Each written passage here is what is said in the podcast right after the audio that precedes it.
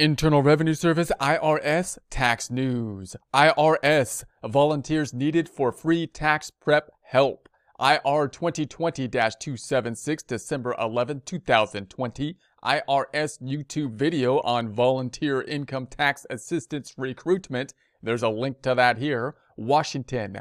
Safety and social distancing, along with virtual options, will be the emphasis now and for the upcoming tax season as the Internal Revenue Service seeks volunteers to provide free tax return preparation through its volunteer income tax assistance and tax counseling for elderly programs. In response to the coronavirus pandemic, the IRS is rolling out new ways to make volunteering easier and safer more help for new volunteers. In preparation for the upcoming tax filing season, to keep everyone safe, potential volunteers can tune in virtually to learn more about the programs, ask questions, and find out which volunteer role is right for them. Also, uh, some volunteer sites will offer virtual help to taxpayers in place of face to face assistance. This allows volunteers to help taxpayers over the phone or online to complete their returns.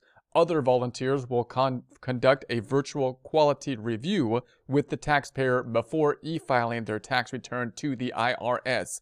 While virtual volunteering will be an option this tax season, some VITA slash TCE sites will still offer in person free tax help. However, uh, safety and social distancing will be emphasized. Support for new volunteers is always available through more experienced volunteers familiar with the program and tax preparation.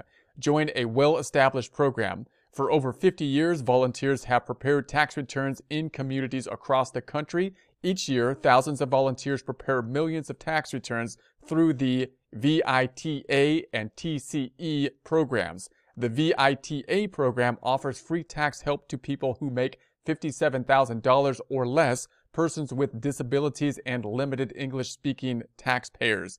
The TCE program offers free tax help for those who are 60 years uh, of age and older. TCE volunteers specialize in questions about pensions and retirement related issues unique to seniors. So you want to kind of have an idea of those of those two settings one being the income limitation, the other being uh, based on uh, the age oftentimes. And because of like benefit programs and social security and whatnot, it's kind of a specialized specialization field in some ways to determine what the tax needs might be in those different situations. So you could get good experience working in, in those different uh, settings uh, with people who have experience in those settings and just uh, put together tax returns for them but you want to get an idea of those of those different kind of needs for those different type of uh, tax return preparation. There are many av- available volunteer roles. There's links to the volunteer roles here. We have greeters to help screen taxpayers to determine the type of assistance they need. We have interpreters to provide language services, tax preparers to use electronic filing software to complete tax returns, tax coaches at some sites to encourage taxpayers to prepare their own tax returns and help them through the process. The programs offer free training to help volunteers learn the skills they need.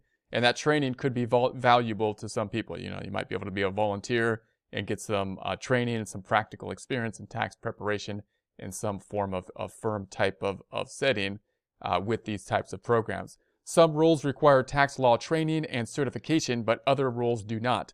There is a spot for everyone who wants to help. Experienced volunteers. Another recent addition to the VITA slash TCE program gives credit for experience. A new qualified experienced volunteer test is shorter than the traditional test, allowing returning VITA and TCE volunteers to devote more of their time to helping taxpayers. To learn more about volunteering and to sign up, go to irs.gov forward slash volunteers. There's a link to that here. Shortly after signing up, interested participants will receive an in- invite to, to attend a virtual orientation. So once again, you want to go to irs.gov forward slash volunteers. There's a link to that here. There'll be a link to this in the description.